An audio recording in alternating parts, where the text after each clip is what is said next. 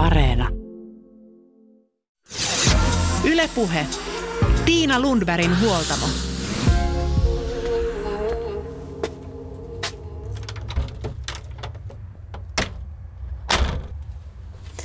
Tänään huoltamolla keskitytään tunteisiin, niin lasten kuin aikuistenkin, ja sivutaan samalla huippuurheilua kun perataan tunnetaitoja. Ensin psykologien Julia Pöyhösen ja Heidi Livingstonin kanssa ja sitten piipahdetaan vielä urheilupsykologi Tatja Holmin vastaanotolla.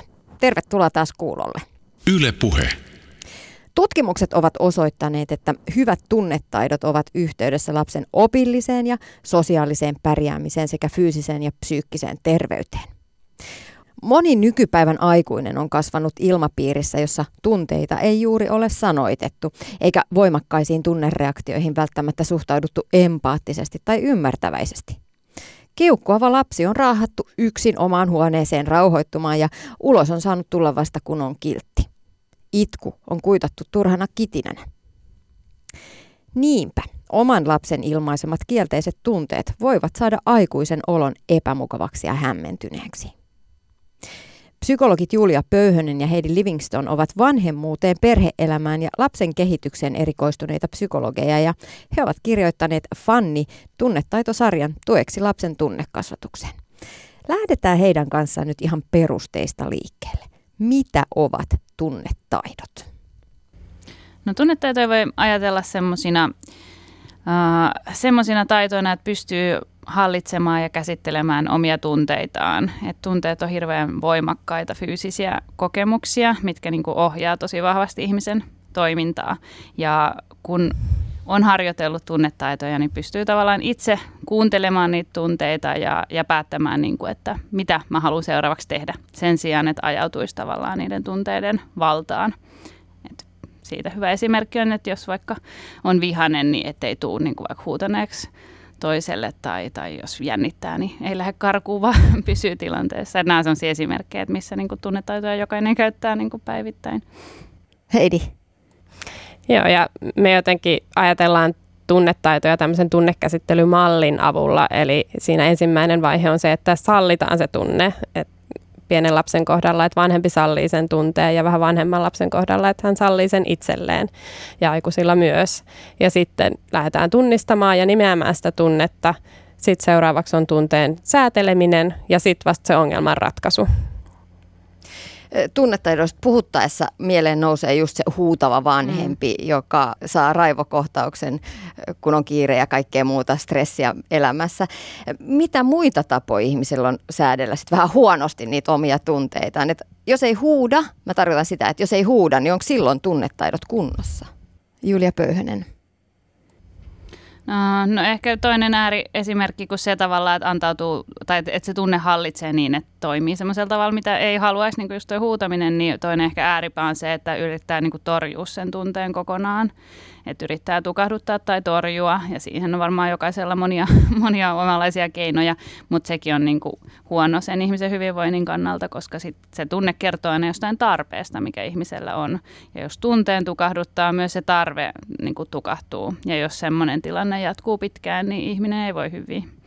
Me ajatellaan näin, että, että ihmiselle on hyötyä siitä, että hän oppii niin kuin ilmaisemaan ja kokemaan kaikkia tunteita, mutta semmoisella niin kuin ikään kuin sopivalla voimakkuudella. No jos mennään vähän yksitellen näihin eri tunnetaitoihin, niin tunteen tunnistaminen on ensimmäinen listassamme. Mitä mm. se tarkoittaa? Se oikeastaan se salliminen on ehkä se niin. Niin kuin mm. jopa ehkä tärkein vaihe, se ihan ykkönen, että, että jos miettii nyt vaikka vaikka tota, no just sitä niin kuin omalla kohdallaan jokainen aikuinen voi ajatella, että, että kaikki tunteet on hyväksytty, että ei tarvitse hävetä sitä, jos jossain kohtaa niin kuin tuntee vaikka kateellisuutta tai itkettää tai jännittää, että ne on kaikki niin kuin ihan normaaleja tunteita, ja niin täytyy niin kuin antaa olla ja niin kuin niitä kuunnella, mutta myös niin kuin suhteessa lapseen, että jos, kun lapsillahan herää tosi voimakkaasti tunteita ja aika herkästikin, ja vanhemman voi olla niin kuin vaikea ymmärtää sitä syytä, mistä se tosi voimakas tunne herää, että just esimerkiksi, että niin kuin aamupuuro pitää syödä oranssista kulhosta eikä, eikä sinisestä, niin se voi olla niin kuin lapselle raivon paikka, niin jotenkin se, että, että sallii sen tunteen, että vanhempana ei tarvitse ymmärtää sitä, että no ei se mulle olisi mikään ongelma, että kummasta kulhosta, että sitä syytä ei tarvitse tavallaan ymmärtää, mutta ymmärtää sitä tunnetta, että pystyy jotenkin muistella sitä, että mäkin olen joskus ollut tämmöisen raivon vallassa ja kuinka hirveä tunne se on, kun ei hallitse yhtään itseään.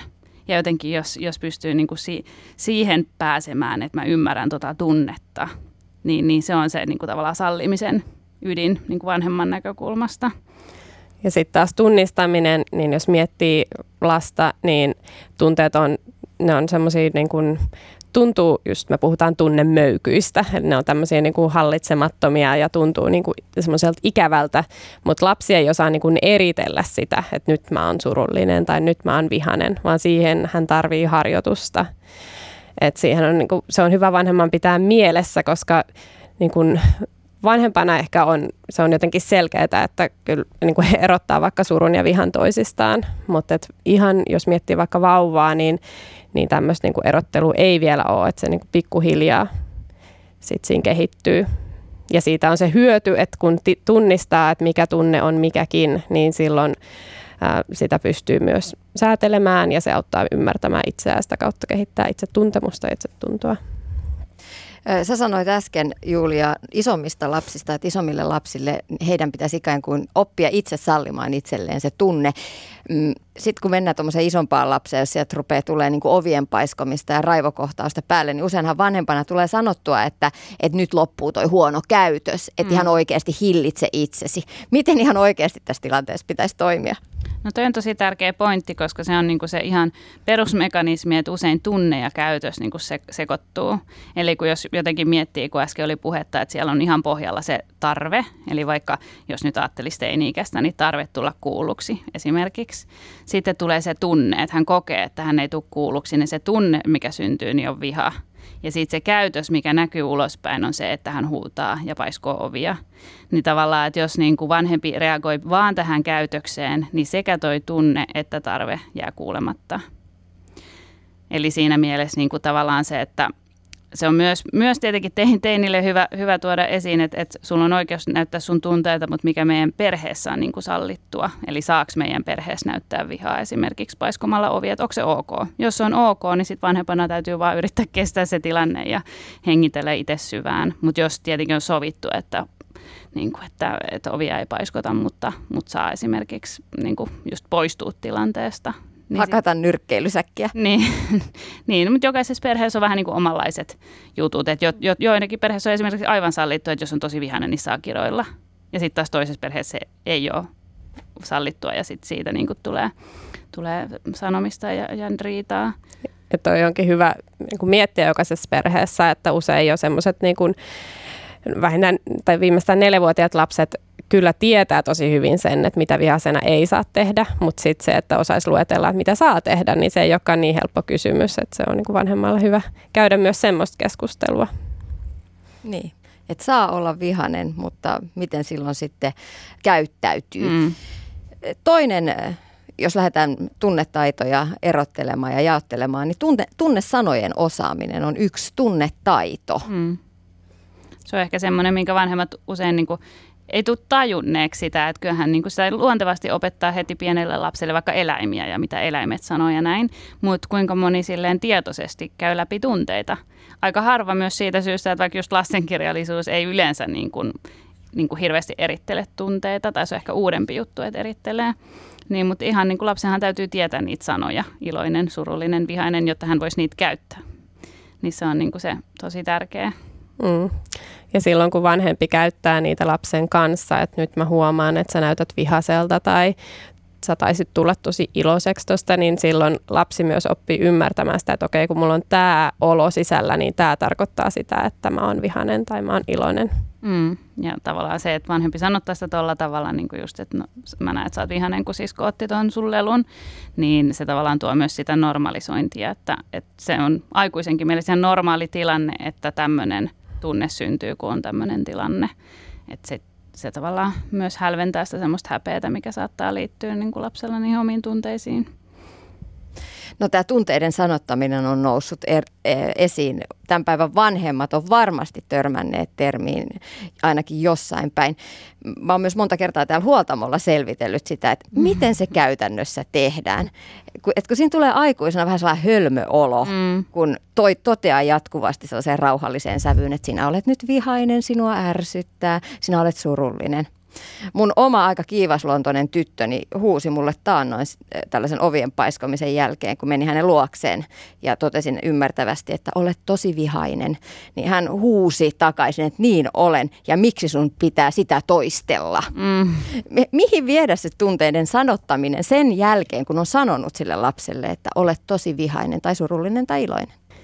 Niin, no tuossa ehkä niin kuin, jos, jos se viha on siellä ihan niin kuin jotenkin ääri päässä, että lapsi ei jotenkin itse siinä enää niin kuin hallitse käytöstään ja tunne on tosi voimakas, niin siinä ehkä niin kuin voikin olla hiljaa, Et koska usein mitä tahansa sanoo, niin se provosoi lasta ja ei auta lasta rauhoittumaan. Mutta tota, ylipäätään sen sanottamisen jälkeen sit seuraava vaihe olisi se sääteleminen. Ja lapsen kohdalla se vanhemmalla on tosi iso rooli siinä, tai aikuisella ylipäätään, että puhutaan tämmöisestä aputunnesäätelijästä. Että silloin kun lapsi ei vielä itse osaa itsenäisesti säädellä tunteita eikä ole kehittynyt semmoisia keinoja, että mikä, mikä just mulle toimii, niin silloin aikuinen tavalla ottaa sen säätelytaakan kantaakseen. Eli on lähellä, lohduttaa ja niin kuin rauhoittelee lasta sitä kautta. Ja, ja tota, niin kuin yrittää löytää semmoisia keinoja, mitkä, mitkä toimii just sille lapselle. Nehän ei niin välttämättä aina samat vaikka perheenkään kaikille lapsille. Mm, niin jotenkin mä ajattelen, että, että kaikki vanhemmuuskeinot, mitä, mitä vanhempi niin kuin kokeilee innokkaasti uusia, niin, niin on hyvä niin kuin muistaa, että, että ne saa tehdä semmoisella tavalla, mikä tuntuu itselle luontevalta. Eli jos se tuntuu itsestä jotenkin tosi teennäiseltä tai oudolta, niin voi olla, että lapsi kokee sen niin. Että toki niin kuin, kun jotain uutta harjoittelee, niin joutuu vähän mennä niin kuin epämukavuusalueen ulkopuolelle. Mutta et, et esimerkiksi tuossa sun esimerkiksi, että jos sulla on semmoinen olo, niin kuin, että on itsestään selvää, että mun teini on vihainen ja hän itsekin tietää sen, niin ehkä siinä kohtaa niin kuin sitä ei tarvitse sanottaa. Mutta sitten taas niin kuin mitä pienempi lapsi on kyse, niin hän ei välttämättä todellakaan tiedä, miltä hänestä tuntuu, niin se on niin kuin oikeasti avuksi. Ja se on myös niin kuin sillä tavalla, että, että mitä, etenkin mitä pienemmästä lapsesta on kyse, niin he yrittää sillä omalla käytöksellä, joka saattaa olla niin kuin huonoa käytöstä, usein onkin, kun on voimakas tunne, niin he, he, he niin kuin tavallaan hakee sitä, että huomaa mut, kuule mun tunne. Niin jos vanhempi sen sijaan, että hän puuttuu just siihen, että lapsi vaikka heittelee leluja, niin sanoo, että ei vitsi, onko sä vihainen? Tai suutuiksä? Tai että mä ymmärrän, että sä oot tosi vihainen, kun tässä kävi näin, että mäkin olisin niin se rauhoittaa lasta yleensä tosi paljon, että kun he huomaa, että he, heidät niin huomataan ja se tunne huomataan. että et, et siinä mielessä niin, niin se sanottaminen on, on tärkeää, mutta just ehkä toi, mitä Heidi sanoi, niin, niin ehkä se kannattaa tehdä siinä kohtaa, kun lapsi on jo vähän rauhoittunut. Ja toinen pointti ehkä tunne sanottamiseen liittyen on se, että, että kannattaa käyttää aina semmoista arvailumuotoa, koska se voi tuntua lapsesta niin kuin, töivältä, jos ikään kuin vanhempi kokee, että hän tietää, miltä susta tuntuu. Että vaikka niin kuin ikään kuin tietääkin varmaan aika monessa tilanteessa vanhempi hyvin, miltä lapsesta tuntuu, niin vähän niin kuin arvailee, että tuntuuko susta täältä tai tämä näyttää siltä, että sua voisi tai mua voisi ärsyttää tämmöinen niin sitten lapsi saa kuitenkin sen tilaisuuden tavallaan kertoa, että mikä se on. Ja joskushan se on niin, että vaikka näyttää vihaselta, niin voi ollakin peloissaan tai voi olla surullinen esimerkiksi, että viha yleensä kätkee alleen monia tunteita. Niin, ja siellä tunteen takana on aina joku tarve. Mm. Se pitäisi ymmärtää. Millaisia tarpeita sitten voi vaikka vihaisen tunteen takana olla? Mm. Tai yrittää ymmärtää. Se riittää niin. vanhempana, niin. yrittää ymmärtää. No ehkä ihmisellä on niinku, tavallaan kaikilla on samat tarpeet, mitkä niinku aina eri aikoina nousee. Et sitten on tietenkin nämä ihan tällaiset niinku eloon jäämiseen liittyvät tarpeet, niin kuin uni ja, ja nälkä ja niinku tämmöiset. Mutta, mutta sitten semmoisia aika yleisiä tarpeita, niin kuin mitä lapsellakin on, niin jotenkin tarve semmoiseen tunneyhteyteen aikuisen kanssa, tarve rakkauteen, tarve tulla hyväksytyksi ja kuulluksi – Mm. Siis tämmöinen turvallisuuden tarve on yksi semmoinen, mikä lapsilla usein aktivoituu, jos tapahtuu vaikka jotain. Lapsi vaikka kaatuu ja säikähtää ja rupeaa itkemään, että vaikka ei välttämättä sattuisi, mutta niin kuin jos säikähtää, niin se tarve turvallisuuteen siinä aktivoituu. Mm, niin se syli on tärkeä sitten mm. vanhemman semmoinen keino huom- tai niin kuin kohdata se tarve. Että se voi tyydyttää hyvin nopeasti se tarve ja lapsi on valmis kohta leikkimään uudestaan. Tavallaan, että jos se jää kokonaan huomaamatta, niin se voi jäädä tavallaan niin kuin jäytämään sinne mm. taustalle. Eli aika tällainen tyypillinen äh, tilanne perheelämässä on se, että aika monet vanhemmat kuvaavat tätä, että aina kun puhun puhelimessa, niin lapset rupeaa käyttäytymään mm. huonosti. Mikä olikaan lapsen tarve tässä tilanteessa, kun ne rupeaa heittelemään toisiaan sohvatyynyillä? Mm. Tule nähdyksi, mm. niin. niin, helpostihan siinä niin kuin jotenkin puuttuu siihen käytökseen heti, että mm. nyt niin kuin, että kieltää sen, että lopettakaa. Mutta että jos pystyi, pystyisikin siinä niin kuin jotenkin pysähtyä sen tunteen ja tarpeen äärelle, mm. niin se voisi mennä paremmin se tilanne. Niin. Ja mulla on jotenkin se kokemus, että vanhemmat niin kuin tosi usein vähän niin kuin, äh, niin kuin mitätöi tavallaan sitä omaa arvoa lapsen silmissä. Että jotenkin se, heidän on vaikea niin kuin muistaa sitä, että lapsi ihan oikeasti kaipaa tosi paljon sitä tunneyhteyttä ja sitä niin kuin, jotenkin sitä vanhemman niin kuin rakkautta, että se on tosi tärkeää. Että just tuommoisessa tilanteessa, että, että sehän tuntuu hassulta, että sä oot siinä samassa huoneessa, mitään ei tapahdu, kaikki on rauhallista, niin miten voi olla, että lapsella aktivoituu semmoinen hätä, että sä et olekaan saatavilla. Mutta niin siinä vaan käy, koska heidän käsityskyky on niin kuin tosi paljon huonompi kuin kuin tota aikuisella. Että he elää niin hetki hetkessä ja kun vanhempi puhuu puhelimessaan kiinnittänyt johonkin toiseen asiaan, niin tavallaan se aktivoi semmoisen kiintymyshädän, että onko hän nyt saatavilla ja niin kuin haluaa takaisin sen huomion heti.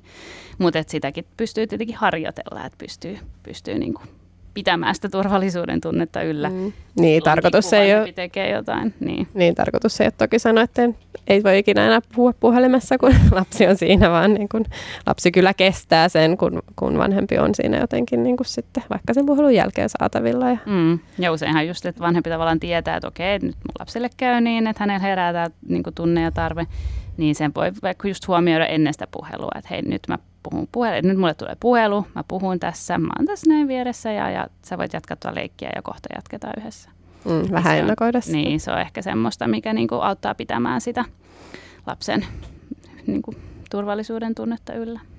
Mutta tässä on kyllä vinha perä äh, liittyen moniin tämän hetken perheiden äh, kriisitilanteisiin ja ongelmiin, nimittäin nämä älykännykät, koska ne tosiaankin vie vanhemman huomioon aika helposti pois siltä lapselta. Ja silloinhan lapselle tulee just tämä teidän kuvaama hätä siitä, mm. että ei mm. se olekaan saatavilla. Ja sitten rupeaa tapahtuu näitä ja sitten vanhempaa ärsyttää, kun on just se sometus mm. siinä menossa. Mm. Ja se tilanne voi siitä sitten eskaloitua mm. aika, aika hurjaksikin. Mm. Niin, niin. Ja myös toisinpäin mä ajattelen, että kun perheessä on teinejä, niin hehän on koko ajan niin kuin sen kontaktin ulkopuolella tai suuren osan päivästä. Että sehän voi olla vanhemmalle myös aktivoida sen saman hädän, että niin kuin ei ole yhteyttä mun lapseen. Ja se, siksi vanhempi alkaa ehkä niin kuin käyttäytyä omastakin mielessä välillä hassulla tavalla, hakea huomiota teiniltä. Että se voi toimia myös näin päin. Mm. Ja tärkeintä siinä jotenkin olla niin kuin tietoinen tästä kuviosta, että miten tämä menee just niistä lapsen tarpeista ja tunteista. Ja omista tarpeista mm, tunteista. Kyllä, ehdottomasti mm. näin myös. Nimenomaan aikuinen voi toimia lapselle peilinä ja aputunnesäätelijänä ja hyvä aikuinen toimiikin. Mutta jos aikuisella on itsellään vaikeuksia omien tunteiden käsittelyssä, niin miten se vaikuttaa lapseen? Niin, no jotenkin tärkeä asia ehkä pitää mielessä on se, että, että tunteet tarttuu ja silloin kun lapsella on joku voimakas tunne päällä, niin, niin se tarttuu myös aikuiseen ja se on niin kuin ihan siis se ei tee vanhemmasta huonoa vanhempaa, vaan se tekee vanhemmasta ihmisen ja niin kuin inhimillisen, että, että näin käy. Et sen takia on tärkeää jotenkin löytää niitä semmoisia omia keinoja niin kuin pysyä rauhallisena ja toisaalta silloin, kun, kun vanhempi oppii että miten opettaa lapselle tunnetaitoja, niin se usein lisää myös varmuutta siitä, että mä tiedän, miten toimia mun lapsen kanssa, koska voimakkaat tunteet aiheuttaa myös helposti semmoista neuvottomuutta ja keinottomuutta, että mitä, mitä mun oikein tässä pitäisi tehdä ja tämmöistä hätää ja niin kuin sitä kautta myös semmoista voimakasta tunnetta. Miten aikuisen ongelmat omien tunteiden käsittelyssä näkyy? Voi sanoa, että ne ne vanhemmat, jotka on nyt vanhempia tai, tai, tai on vähän vanhempia vanhempia, niin, niin heidän lapsuudessa ei ole käsitelty tunnetaitoja. Et se voi olla joko niin, että et, et on tottunut niinku niitä piilottelemaan tai sitten on kokenut omat tunteet jotenkin vähän niinku hankaliksi, siis just voimakkaat tunteet. Sitten on kehitellyt vähän jotain omia keinoja niiden kanssa pärjäillä. Mutta yleensä just se, että he, mitä heidän sanoi, että, että kun tunteet tarttuu niin voimakkaasti, niin vanhemmuushan herättää ihan hirveän voimakkaita tunteita just sen takia, että, että lapsella on päivän aikana niin kuin satoja tilanteita, missä saattaa olla voimakas tunne. Ja kun vanhempi on siinä koko ajan mukana säätelemässä ja, ja ikään kuin ne tunteet tarttuu, niin, niin kyllähän siinä sitten niin kuin näkyy myös se, että onko itse niin kuin omaksunut tunnesäätelykeinoja vai ei. Että se voi olla sitä, että, että tulee niin kuin ihan kummallisia fiiliksiä vanhemmalle ja niin kuin semmoista nollasta sataan raivoa, että ei niin kuin, et itse huomaa, että mistä tämä oikein tuli, että ei tämä tilanne selitä tätä, että miksi mä yhä yhtäkkiä napsahdin, mutta ne on yleensä merkkejä niin kuin siitä, että, että on vähän sellaista niin kuin, ää, pidempään kestänyttä niin kuin tunteiden tukahduttamista tai että ei ole niin kuin saanut niille omille tarpeille tyydytystä. Että se on tavallaan se sama mekanismi tietenkin, mikä lapsilla on, että jos ei, jos ei omat tarpeet tyydyty, niin on tosi vaikea tyydyttää lapsen tarpeita. Niin ja puhutaan tästä tunteiden tunnistamisesta ja nimeämisestä, mutta on hyvä pitää mielessä, että se on monelle aikuisellekin aika vaikeaa tunnistaa omia tunteita ja jotenkin eritellä niitä. Mutta voi, voikin ajatella näin, että tämmöinen kuin tunnetaitojen oppiminen on semmoinen kuin perheen yhteinen projekti, että se on ihan ok, että, että harjoittelee aikuisiälläkin tunnetaitoja, että se ei ole semmoinen taito, minkä niin kuin kerran oppii ja sitten sen osaa aina, koska niin kuin tilanteet vaihtelee ja tarvitaan uudenlaisia tapoja. Mutta mä oon monien äitiystävien kanssa puhunut just siitä, siitä tästä vanhemmuuden tuskasta siitä näkökulmasta, että, että ikinä ei ole kenellekään suuttunut niin paljon kuin omalle mm. lapselle. Et se on niitä, mm. myös niitä vanhemmuuden pimeitä tunteita, mistä, mm. mistä ei kauheasti puhuta. Ja mä ajattelin, että siinä sekoittuu niinku se, että siinä on ne lapsen tunteet ja se tilanne tietenkin, missä ollaan, mutta myös se, niinku, että vanhempihan on niinku vastuussa sen lapsen käytöksestä ja niinku lapsen jotenkin hyvinvoinnista, niin siinä on niinku ihan omanlainen, eihän, eihän ihminen kenestäkään muusta vastuussa kuin itsestään ja omista lapsistaan, niin ei missään muussa ihmissuhteessa tuu sitä, että tämä on nyt jotenkin mun syytä, kun mun lapsi voi huonosti. Ja mä luulen, että se on semmoinen kipeä tunne ja kipeä kokemus, mikä herättää sitten sitä raivoa, mikä sitten tietenkin purkautuu siihen toiseen ihmiseen, joka siinä tilanteessa on, eli lapseen. Että se on hirveän luontevaa, että se purkaantuu, mutta mitä paremmin sen huomaa, että näitä fiiliksiä on, niin sitä paremmin niitä pystyy sitten käsitellä niin, että ne saa niin kuin hallintaa. Me puhutaan nyt huoltamolla tunteista, tunnetaidoista psykologien äh, Julia Pöyhösen ja Heidi Livingstonin kanssa. Äh, miksi tunnetaidot just nyt ovat niin pinnalla tässä ajassa? Se nousee äh, teemana aika monestakin eri lähteestä. Heidi. No mä luulen, että se liittyy siihen, että no tunteet ylipäätään on niin tutkimusaiheena suhteellisen tuore ja tunnetaitoja viime vuosina tutkittu tosi paljon ja on huomattu, että miten iso vaikutus niillä on hyvinvointiin että ne vaikuttaa niin kuin lapsen psyykkiseen hyvinvointiin, ihan fyysiseen terveyteen. Ne vaikuttaa siihen, miten hyvin lapsi pärjää koulussa akateemisesti, miten, miten saa kavereita, miten pystyy ylläpitämään sosiaalisia suhteita. Että niillä on tosi paljon isoja vaikutuksia. Ja aikaisemmin ehkä kasvatuksessa on enemmän kiinnitetty huomiota just käytökseen ja niin kuin pidetty tärkeänä sitä, että lapsi käyttäytyy hyvin ja se on niin kuin osoitus onnistuneesta kasvatuksesta. Et, mutta että nykyään ehkä nähdään niin kuin enemmän sitä, että miten iso vaikutus itse asiassa niillä tunteilla on siihen, että miten hyvin lapsi sitten pärjää elämässä. Mm.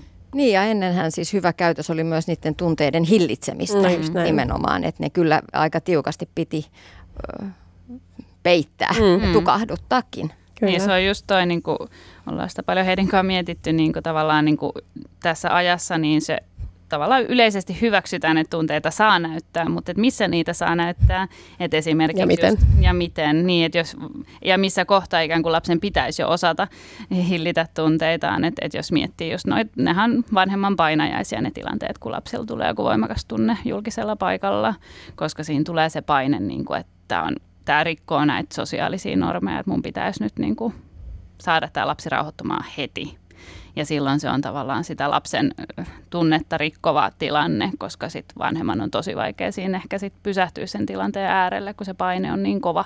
Mm. Mutta mut ehkä siihen me just kannustetaan, että tavallaan voisi miettiä vaikka vaikka niin itse ja lapsen ympärille semmoisen suojelevan kuplan, että tässä ollaan nyt vaan me kaksi ja mun lapsi tarvitsee nyt just mua ja mä keskityn vaan nyt mun lapseen ja sitten myöhemmin voin ottaa vastaan valituksia, jos niitä tulee.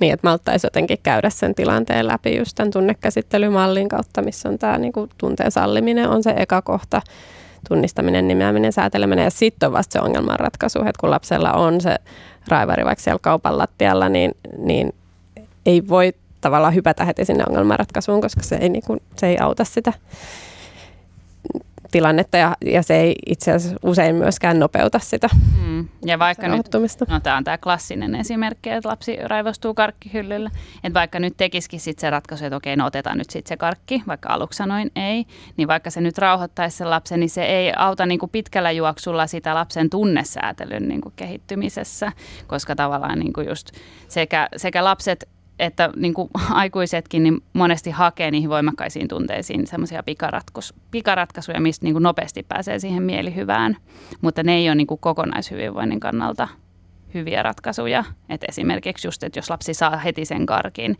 niin hän ei opi siihen, että mitä mä teen voimakkaan vihan, voimakkaan pettymyksen kanssa.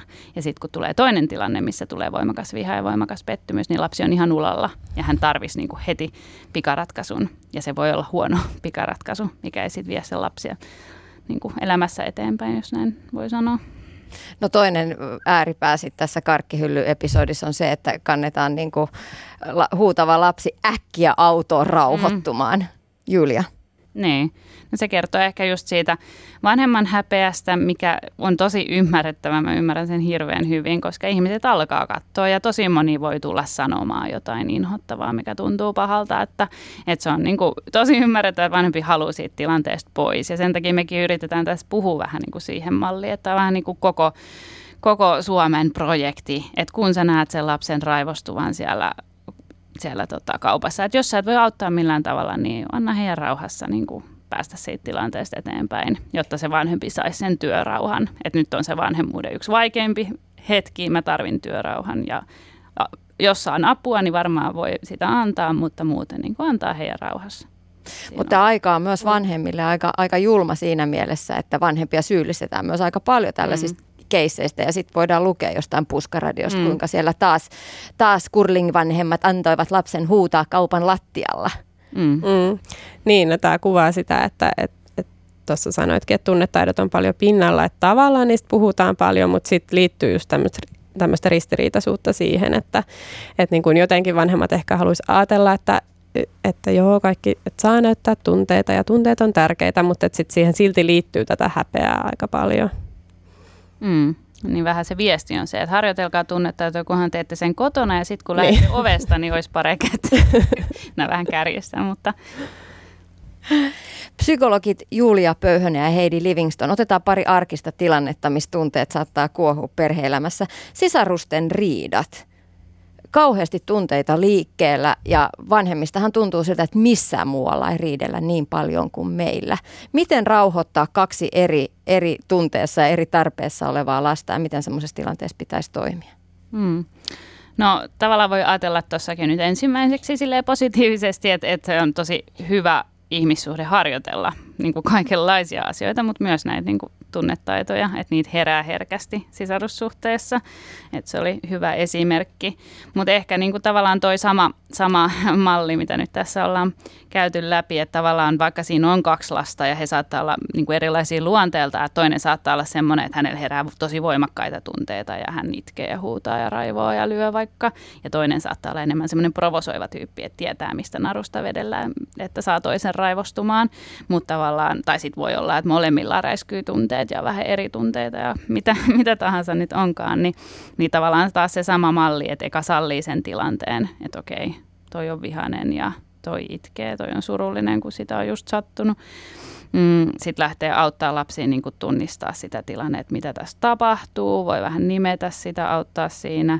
Sitten auttaa lapsia säätelee sitä. Et se on tosi tärkeä vaihe, että ennen kuin yritetään mitään pikaratkaisua siihen, että kuka saa minkäkin tai kenen vuoro on, niin kaikkien täytyy rauhoittua. Ja siinä tarvitaan aikuista paljon, koska lapset voi niin kuin provosoida toisiaan jatkuvasti niin kuin raivonvaltaa, että ehkä just vähän niin kuin mennä eri tiloihin ja yrittää rauhoittua, niin siinä varmaan tarvitaan paljon vanhempaa. Ja sitten kun kumpikin on niin kuin riittävän rauhallinen, voi vielä olla ärtynyt tai näin, pettynyt ja loukkaantunut, mutta riittävän rauhallinen, niin sitten autetaan heitä ongelmanratkaisuun. Ja se voitkin, usein me toivotaan, niin kuin, että vanhemmat pystyisivät siihen vähän vetäytyä siihen taustalle, että, että he neuvottelee keskenään, että miten tämän tilanteen voisi ratkaista sillä tavalla, että, että teille jää niin kuin siitä hyvä fiilis. Sillä Kuulostaa. Näin. Mutta tavallaan se ajatus siinäkin, että sun ei vanhempana tarvitse tehdä pikaratkaisua, jolloin kaikilla on yhtäkkiä hyvä mieli ja niin kuin kaikki teot on pois pyyhkästy ja näin. Et nyt et, et, ei tarvitse niinku vaatia semmoista itseltään. Et ne on aina vähän sellaisia, että ne... Niin ja ehkä tässäkin voi just vanhempana niin kuin kiinnittää huomiota niihin tunteisiin, että helposti mennään niihin tilanteisiin vähän semmoisena erotuomarina, että mitä nyt tapahtuu ja kuka teki ja mitä. Mutta pitää mielessä se, että lasten on tosi vaikea jotenkin objektiivisesti kertoa semmoista niin kuin tapahtumakuvausta, että mitä tässä on oikein käynyt, koska niin kuin lapset, mutta aikuisetkin, jos joku voimakas tunne, niin me katsotaan asioita tosi niin kuin tosi paljon sit omasta näkökulmasta, että on vaikea jotenkin antaa semmoista niin neutraalia kuvausta, että sen takia siihen ei ehkä kannata ihan hirveästi käyttää energiaa, vaan niin kuin just Julia sanoi, niin jotenkin nähdä ne tunteet siellä, antaa, antaa niiden tunteiden olla ja auttaa lapsia nimeämään ne ja, ja sitten niin rauhoittua siitä. Mm. Mitä mieltä te olette sitten tästä tavasta, kun vaaditaan anteeksi pyyntöä ja anteeksi antoa siinä sitten riidan päätteeksi näiltä sisaruksilta? Mm. No ehkä se anteeksi pyyntö, sen vaatiminen on silleen vähän, vähän tota hankala asia, että et me nähdään, että anteeksi pyytämisen se niin kuin taito on totta kai tosi tärkeää oppia ja niin se on tosi tärkeä ihmissuhdetaito. Mutta että, että se, että niin kuin vaaditaan jotenkin sen sanan sanomista, niin helpostihan lapsi siinä oppii vähän niin kuin semmoisen mekaanisen tavan, että niin kuin mä nyt sanon sen sana ja sitten mä pääsen tästä tilanteesta jotenkin eteenpäin. Et me taas ehkä enemmän niin kuin suositellaan semmoista tyyliä, että, että tota, tai jotenkin sitä, niin kuin, että vanhempi pitäisi mielessä sen, että lapsi oppii anteeksi pyytämistä muillakin tavoilla kuin sillä, että hän sanoo sen sanan siinä tietyssä tilanteessa. Että lapsi oppii anteeksi pyytämistä sillä, että hän näkee, että miten perheessä muuten sovitaan riitoja. Miten vanhempi itse, osaako hän pyytää anteeksi, jos hän on vaikka niin kuin toiminut semmoisella tavalla, mikä, mikä on ollut jotenkin semmoinen ikävä. Ja sitten aina, aina voi vanhempi pyytää sen lapsen puolesta myös anteeksi. Että mä niin kuin että pyytää sen pyytää siltä toiselta lapselta anteeksi sen toisen lapsen puolesta ikään kuin. Jos on vaikka sanotaan, että leikkipuistossa joku tilanne ja he tietää, että ei mun lapsi tule sen pyytämään anteeksi sitä, että hän niin kuin vaikka löisi jossain riitatilanteessa, niin siinä voi niin kuin vanhempana olla se, että mä tiedän, että mun lapsi on pahoillaan niin kuin tulla avuksi. Niin, mm. Niin, että tavallaan se sosiaalinen tilanne tulee niin kuin siinä ää, tavallaan vietyä loppuun asti, mutta ei tule niin kuin vaadittua. Se, siis se pointti siinä, että ei vaadi anteeksi pyyntö on se, että jotta anteeksi pyyntö on aito, niin se täytyy tulla itsestä. Ja ihmiset on hirveän erilaisia siinä, että milloin he on valmiita pyytää anteeksi. Jollain siinä voi mennä niin kuin päiviä. Ja se on tosi tärkeää, että se tunne tulee sieltä itsestä. Että nyt mä oon valmis niin kuin osoittamaan, että mä olin väärässä, mitähän se niin kuin anteeksi pyyntö tavallaan on. Ja että mä oon pahoillani siinä, että mä aiheutin toiselle pahan mielen. Ja se on niin kuin se pointti, että jos sitä kiirehtii, niin se ei ole aito ja silloin se ei niin kuin edes toisesta tunnu siltä, miltä sen pitäisi tuntua. Ja monesti lapset pyytää anteeksi semmoisilla niin välillisillä tavoilla, että he piirtää vanhemmalle jonkun ihanan piirustuksen tai teini voi keittää vanhemmalle kahvia tai näin. Ja silloin se on ihan niin kuin kiva, jos vanhempi sen huomaa, että, että vitsi mä huomaan, että sä pyydät anteeksi, että kiitos, se tuntuu hyvältä. Niin siellä kyllä ne sanat sieltä pikkuhiljaa sitten alkaa tulla. Mm-hmm. Ylepuhe. Tiina Lundbergin huoltamo. Edellä tunnetaitoja pöyhivät psykologit Julia Pöyhönen ja Heidi Livingston. Harrastukset täyttävät monen perheen arjen. On soittotunteja, kerhoja ja urheilua. Nyt lähdetään sertifioidun urheilupsykologi Tatja Holmin juttusille ja kysytään, millä mallilla tunnetaidot ovat urheilussa ja juniorivalmennuksessa. Maailma paranee puhumalla. Tänä päivänä sitä puhutaan jo aika paljon. Ja tietenkin ne valmentajat ja urheilijat, jotka työskentelee mun kanssa urheilupsykologian parissa, niin he on tietty tosi kiinnostuneita siitä. Ja, ja mulla on ehkä välillä myös sellaiset vaaleanpunaiset lasit tämän, tämän asian suhteen, mutta mä näen, että sitä, sitä, niitä tunnetaitoja harjoitellaan niistä puhutaan. Niitä ihan systemaattisesti on erilaisia harjoituksia tavallaan sen tukemiseksi. Valmentajia koulutetaan tänä päivänä myös paljon näiden asioiden tiimoilta, mutta ehkä se on myös paljon valmentajan ja, ja jotenkin valmentaja jotenkin oman kiinnostuksen varassa, että kuinka paljon ottaa selvää. Niin mä jotenkin itse ajattelen, että kyllähän tuolla niin maajoukkuetasolla ää, asiat tiedostetaan, kun pusketaan urheilijoita kohti ihan huippusuoritusta, mutta miten sitten ihan oikeasti kentän laidalla siellä niin kuin ju- ruohonjuuritasolla vaan valmentajilla on osaamista ja tietämystä? Niin, tämä on, on se tota, semmoinen, mitä paljon seuroissa, niin kuin, mistä puhutaan ja valmentaja koulutetaan, että se on usein seurojen ja jotenkin sen valmentajan just omalla vastuulla, että ei välttämättä ole sellaisia malleja, että mitä kaikkea täytyy osata. Ja sitten tietenkin kun lapsista puhutaan esimerkiksi tai nuorista, niin se tunnetaidot ja urheilun parissa, niin se on tosi niin kuin, hyvä kasvualusta harjoitella niitä, mutta että se tarvii aika paljonkin osaamista sitten, että, että lähdetään niitä harjoittamaan. Ja, ja ehkä semmoisia, että monet valmentajat tekee myös hyvällä tavalla ja oikein, ja jotenkin, tai oikein ja oikein, mutta jotenkin kiinnittää huomiota näihin asioihin, mutta ehkä se, että sit tiedostetaan, koska psyykkisestä valmennuksesta tai psyykkisten taitojen harjoittamista tulee taidon harjoittamista vasta, kun tiedostaa sitten, että, että mitä, mitä se psyykkinen taito tai tunnetaidot tarkoittaa tai niitä harjoittelu tarkoittaa ja miten sitä voidaan sitten lähteä jotenkin vahvistamaan. Niin, valmentajalla on tosi iso vastuu harjoitusten tunneilmapiiristä. Miten fiksu valmentaja sen sitten käytännössä tekee? Miten hän tukee tunnetaitoja? Niin, riippuu paljon tota, totta kai ikätasosta, että minkä ikäisistä lapsista on kyse. Tai ollaanko just siellä nuorena sitten jo, jo niitä harjoittelemassa. Mutta tota, ensimmäinen on varmaan se, että, että ylipäänsä keskustellaan niistä tunteista. Kaikki tunteet sallitaan ja, ja se, että että ymmärtää, että valmentaja kysyy, että, no, että se voi lähteä ihan niistä mielikuvien virittämistä, että miltä ne tunnet, tunteet tuntuu ja sanotetaan niitä, hahmotetaan ja havaitaan, että millaisia tunteita siellä harjoituksissa syntyy. Ja sitä kauttahan vasta opitaan ymmärtämään, että mitä se tunne on ja miten se näkyy mulla. Ja, ja ylipäänsä se, että lähdetään keskustelemaan siitä, että mitä joku suoritus olotila tai että miltä joku suoritus tuntui ja mitä olotiloja siellä suorituksen aikana tulee ja, ja mielikuvien virittämistä. Mielikuvat, olotilat, semmoinen virittäytyminen, pirteä, rauhallinen, kaikki tämmöiset auttaa sitten niissä tunnetaitojen harjoittelemisessa, mutta se sanottaminen, hahmottaminen, huomioiminen on varmaan niitä ensimmäisiä asioita, mitä lähdetään, lähdetään tutkimaan ja työstämään ja siinä tarvitaan sitä vuorovaikutusta ja kyselemistä ja asioiden tutkimista sitten valmentajaurheilijoiden kanssa.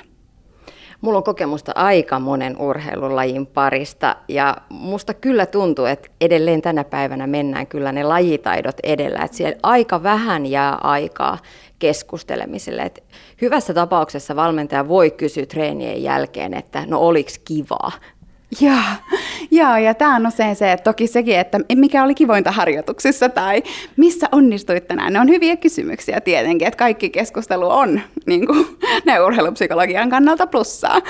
Mutta just se, että onhan se haastavaa tietenkin, kun on isoja joukkoita ja paljon lapsia, että miten saisi kaikkia huomioitua siellä arjessa. Että et ne on kyllä niin kuin haastavia, mutta kaikki jotenkin sellaiset tilanteet, missä sit voidaan jutella, niin, niin kannattaa käyttää hyväksi ja huomioida kaikki ne joukkojen lapset siellä että niin, sitä, sitä usein, usein sanotaan, että on aikaa vähän, mutta että miten sitä käytetään jotenkin sitä aikaa. Ja mikä on itse asiassa aika tärkeää, että ne on ne tunnetaidot myös siellä urheilun parissa ja jotenkin se ilon löytäminen ja innostus sitä lajia kohtaan, niin se on aika isossa osassa siellä, tai olisi hyvä, että se olisi isossa osassa siellä lapsen valmennuksessa.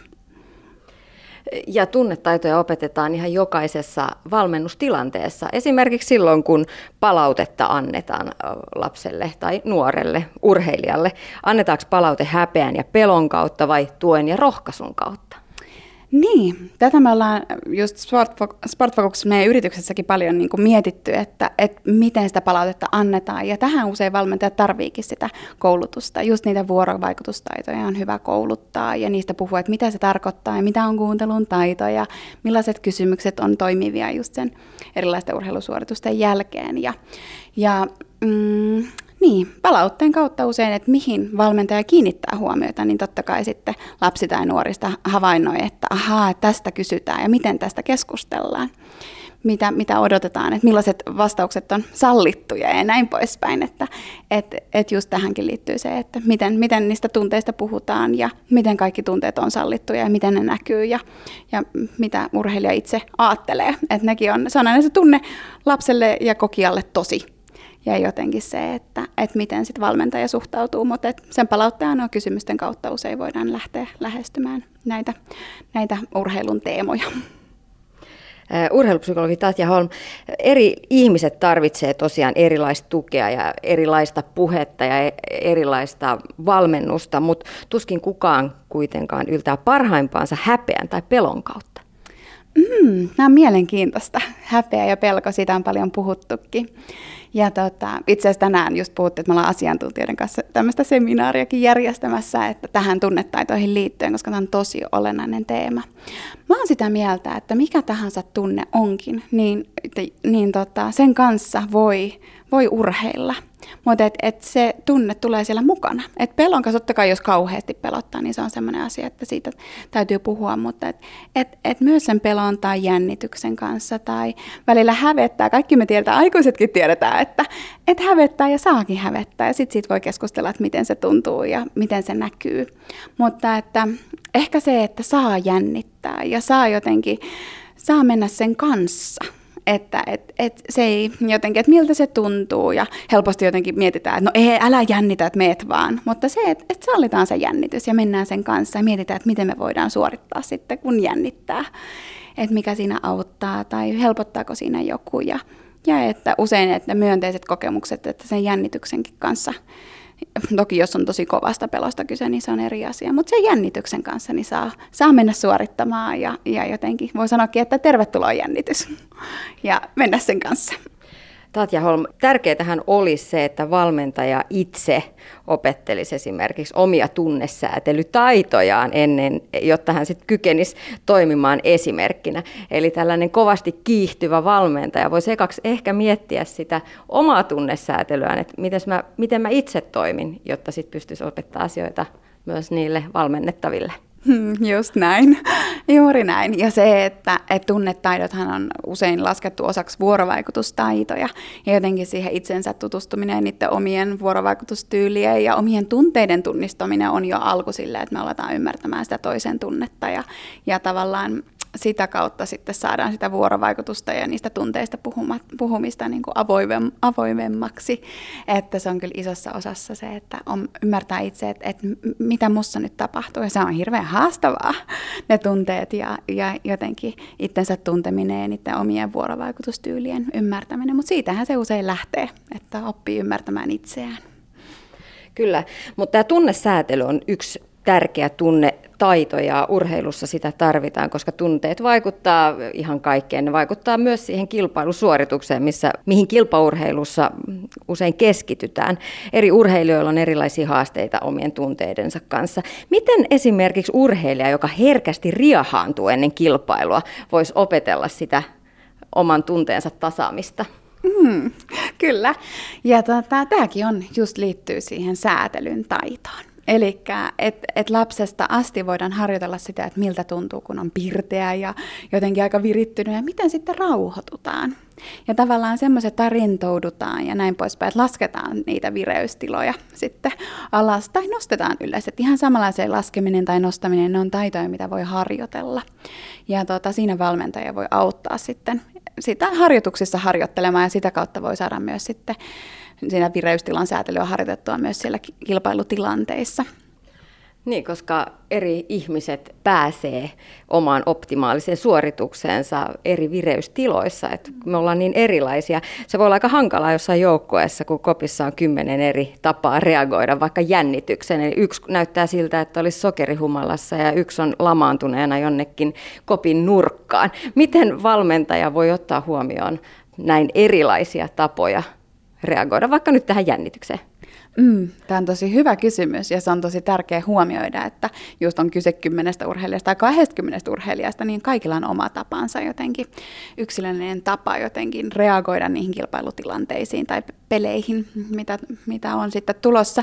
Mutta ehkä tässä kohtaa niin se sanottaminen on aika tärkeässä osassa, että me ymmärretään, että mitä, se to, mitä kukakin siellä urheilija tarvitsee. Ja just se, joka ehkä haluaa olla siellä omassa kuplassa ja rauhoittua ennen, ennen kisatilannetta, niin ei olisi sitten sen kaikista äänekkäisimmän ja hölöttäjän vieressä niin sanotusti, joka tarvii sit purkaa sitä jännitystä niin sanotusti semmoisella, että on aika riahakaskin jopa. Ja jotenkin se, että et pikkuhiljaa opetellaan sitä, että mikä, mikä vireystila ja mikä säätelyn niin latauksen taso tavallaan itselle sopii että, että sitäkin harjoitellaan ja se voi muuttaa myös vuosien varrella. Mutta että, että siitä puhuminen ja sen sanottaminen, sen tunnistaminen ja joukkoonkin kesken, että kaikki saa olla omalla tavallaan siellä ennen, ennen kisatilanteita ja sitten se on helpompi ymmärtää, kun mä tiedän, että vaikka sinä tarvitset jotain muuta kuin minä, että, että mä en tule sitten niitä sun kisakuplaa myöskään sitten sohimaan tai häiritsemään liikaa, että, että tavallaan se ymmärtäminen ja sanottaminen ja, ja, ja se jakaminen niin on aika keskeisessä osassa tässä kohtaa.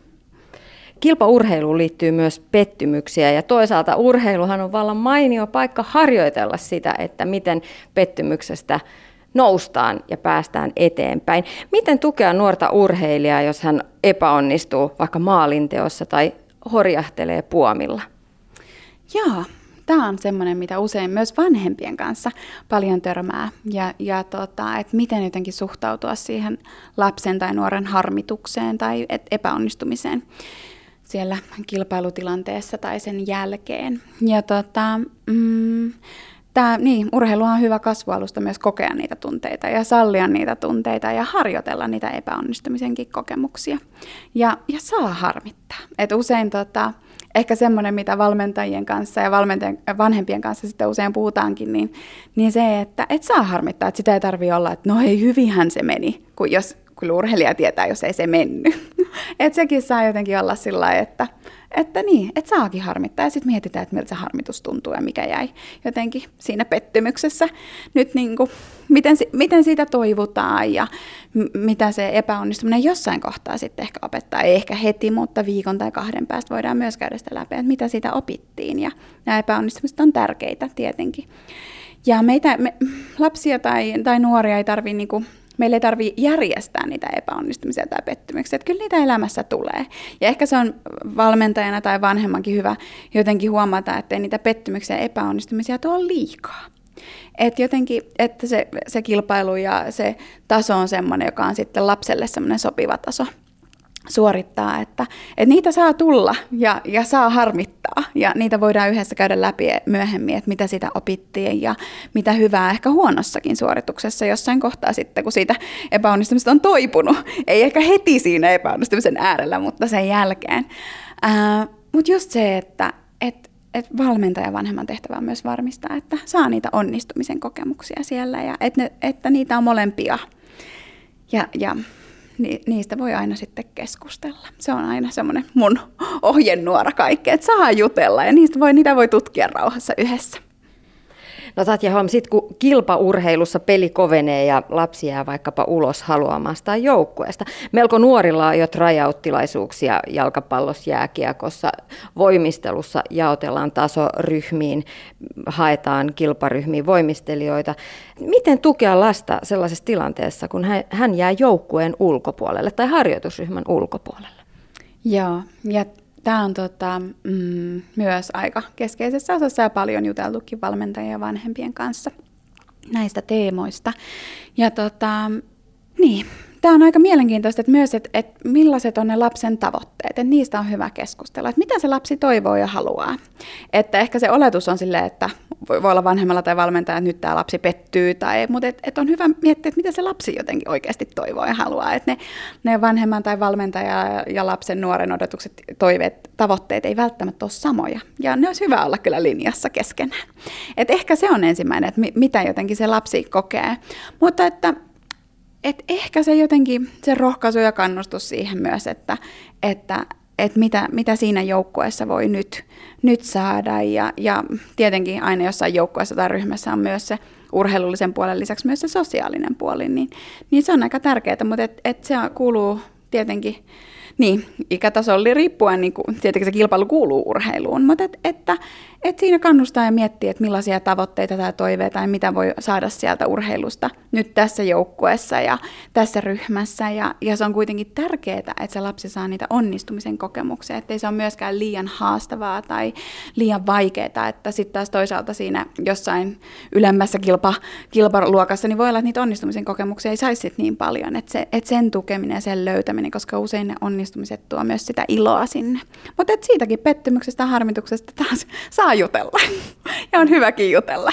Ja usein niin kuin ne epäonnistut, kun lapsilla ei ne, tai nuorilla ei ne tunnetaidot ole vielä samalla lailla kehittyneet kuin aikuisilla, niin jotenkin se tukea siinä, että helposti tulee niitä ajatuksia, että voi ei, tämä on nyt maailmanloppu, niin aikuisen jotenkin aikuisen tapa ja esimerkki semmoiseen niin kuin myönteiseen jotenkin ajatteluun ja näkökulman vaihtamisen taitoon ja mitä kaikkea voi se urheilu tuodakaan, vaikka ei siinä kilpajoukkueessa tai jossain tietyssä ryhmässä sitten pääsiskään. Että et se näkökulman vaihtamisen taito ja nuoret ja lapset on siitä aika autuassa tilanteessa, että et he kyllä niin kuin imee kaikkea itsensä, että se oma esimerkin voima valmentajana esimerkiksi, niin se on aika tärkeässä osassa, että miten me voidaan sitä näkökulmaa vaihtaa ja miten niistä asioista voidaan puhua ja oppia ja nähdä myönteisiä puolia sitten tässä uudessakin joukkueessa, niin se on tärkeässä ja keskeisessä osassa urheilupsykologi Tatja Holm, jos sä ajattelet juniorivalmentajaa, niin mikä olisi sellainen ABC, joka ottaa käyttöön, kun valmennettavien psyykkinen hyvinvointi, psyykkinen valmennus, tunnetaidot kiinnostaa? No ensinnäkin, ensimmäinen jotenkin, mitä mä näen lasten kanssa työskennellessä tai valmentajien kanssa työskennellessä, on se ää, pitää huolta siitä riittävästä ja hyvinvointia tukevasta vuorovaikutuksesta. Että tota, tämä on toki tosi ympäripyöreä termi, mutta jotenkin se, että on, on jotenkin se hyvinvointi ja se vuorovaikutus ja se yhteys siellä, niin se on se A, A jos siitä puhutaan kysymykset, palautteena, kaikki tilanteet, jokainen valmennustilannehan on sitä vuorovaikutusta ja sitä kautta psyykkistä valmennusta. Öm, se on jotenkin se tärkein ehkä. Sitten jos tunnetaidoista puhutaan tarkemmin, niin ehkä se, että hahmottaa ja tunnistaa niitä, niitä tunteita siellä. Just, että kaikki tunteet on sallittuja ja niitä voi vaikka kirjata johonkin paperille tai puhua niistä tai, tai jotenkin siinä valmennuksen ja lajin, lajikin ympäristössä, niin, niin että puhutaan niistä. Että kaikki tunteet on sallittuja ja millaisia tunteita esimerkiksi siellä, siellä ryhmätilanteissa tai, tai harjoituksissa herää. Ja sitten myös se, että, että opetaan, opitaan niitä vireystilan säätelyn keinoja. Että välillä jotenkin, että millaisia keinoja valmentaja voi hyvin tukea siinä, just siinä rauhoittamisessa tai, tai piristäytymisessä, että millä tavalla sitä voisi lähteä tutkimaan ja sitä voi jotenkin harjoitella. Ja niitäkin voi kokeilla erilaisia tapoja, että miten lähdetään suorittamaan jotain tiettyä suoritusta, että nyt haetaan joku, joku vireystila tai nyt mennään tosi pirteenä tai, tai jotenkin en nyt ihan riahakkaana, mä en tiedä, onko se aina semmoinen, mitä, mitä valmentaja haluaa harjoittaa, mutta et myös, että sit voidaan rauhoittua kesken harjoituksen. Että et nämä on niitä taitoja, mitä, mitkä usein auttaa jotenkin sitä lasta, ja urheilu on helppo jotenkin äh, kasvualusta tälle kaikelle vuorovaikutustaidot ja sitten on se, että havaitaan ja tunnistetaan niitä tunteita ja sitten näitä vireystiloja rauhoitetaan ja, ja sitten taas nostetaan sitä vireystilaa. Nämä on niitä ehkä semmoista ABC, mitä mä nyt tästä lonkalta heitän, että ne on tärkeitä taitoja valmentajalle ja sen kautta urheilijalle vietäväksi. Ylepuhe. Tiina Lundbergin huoltamo. Näin totesi sertifioitu urheilupsykologi Tatja Holm, joka työskentelee muun muassa joukkuevoimistelijoiden kanssa. Palataan vielä lopuksi lapsille suunnatun tunnetaitosarjan kirjoittajien psykologien Julia Pöyhösen ja Heidi Livingstonin puheille. Naiset ovat erikoistuneet psykologian saralla vanhemmuuteen, perheelämään ja lapsen kehitykseen.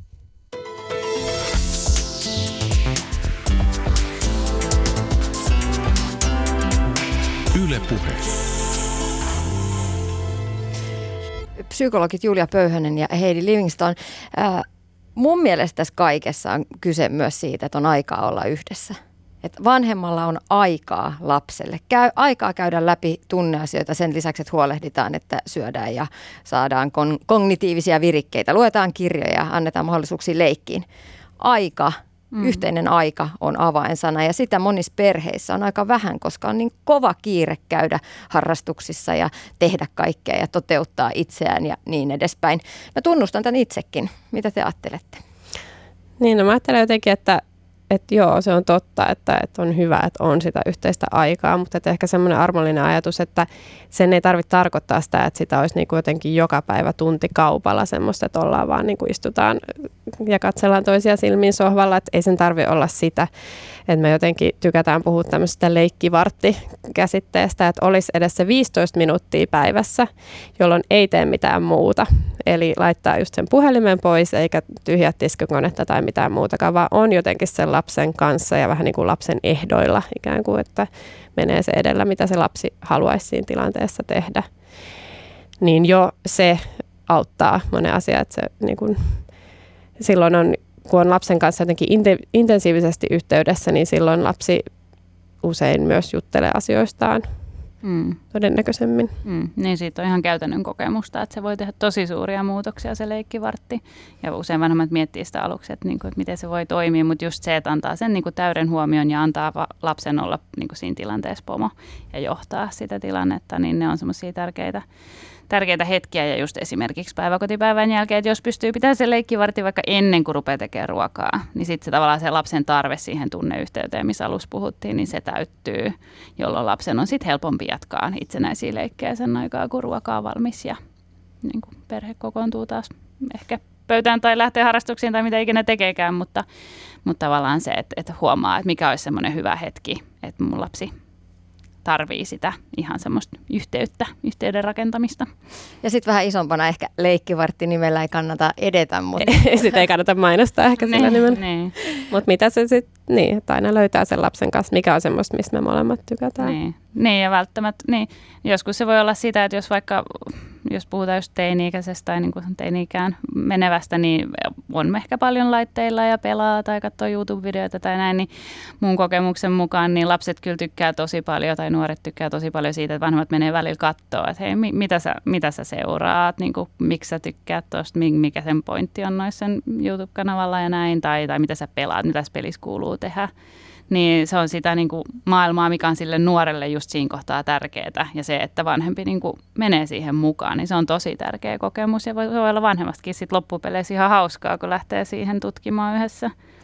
Mitkä teillä on itsellänne, kun te olette psykologeja, niin mitkä teillä on itsellänne sellaiset kipukohdat tunnetaidoissa? Heidi.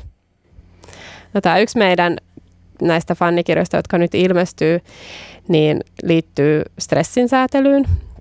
Ja se on valikoitunut aiheeksi just sen takia, että, että tota, stressi on sellainen asia, mikä vaikuttaa tunnetaitoihin tosi paljon. Eli silloin kun on stressaantunut ja kuormittunut, niin on vaikeampi saada niitä tunnetaitoja käyttöönsä. Ja tämä niin kun me haluttiin ottaa se kirjan aiheeksi sen takia, että, että vanhemmat ei tule ajatelleeksi, että lapsetkin stressaantuu, mutta että, että sama käy tietenkin aikuisille, että kyllä mä itse ainakin huomaan, että jos on just stressaantunut tai on vaikka nälkäinen, niin kyllä silloin myös niin kuin tunteet syttyy paljon herkemmin ja voimakkaampina.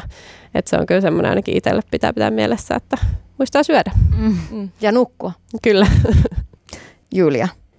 No jotenkin ehkä semmoinen oma, niin kuin, mitä olen eniten joutunut ke- kehittämään itsessä ja, ja niin kuin opiskelemaan, niin, niin jotenkin vanhemmuudessa semmoinen niin kuin riittämättömyyden ja syyllisyyden tunne on ehkä se kaikista niin kuin kipeä ja vaikea, joka herää niin kuin herkästi ja välillä asiasta ja välillä ei asiasta, että, että se on ehkä semmoinen, mikä on tota, vaatinut sitä mietiskelyä, miten siihen tunteeseen pitäisi niin kuin reagoida ja miten säädellä ja mistä se kertoo ja mistä se ei kerro ja näin.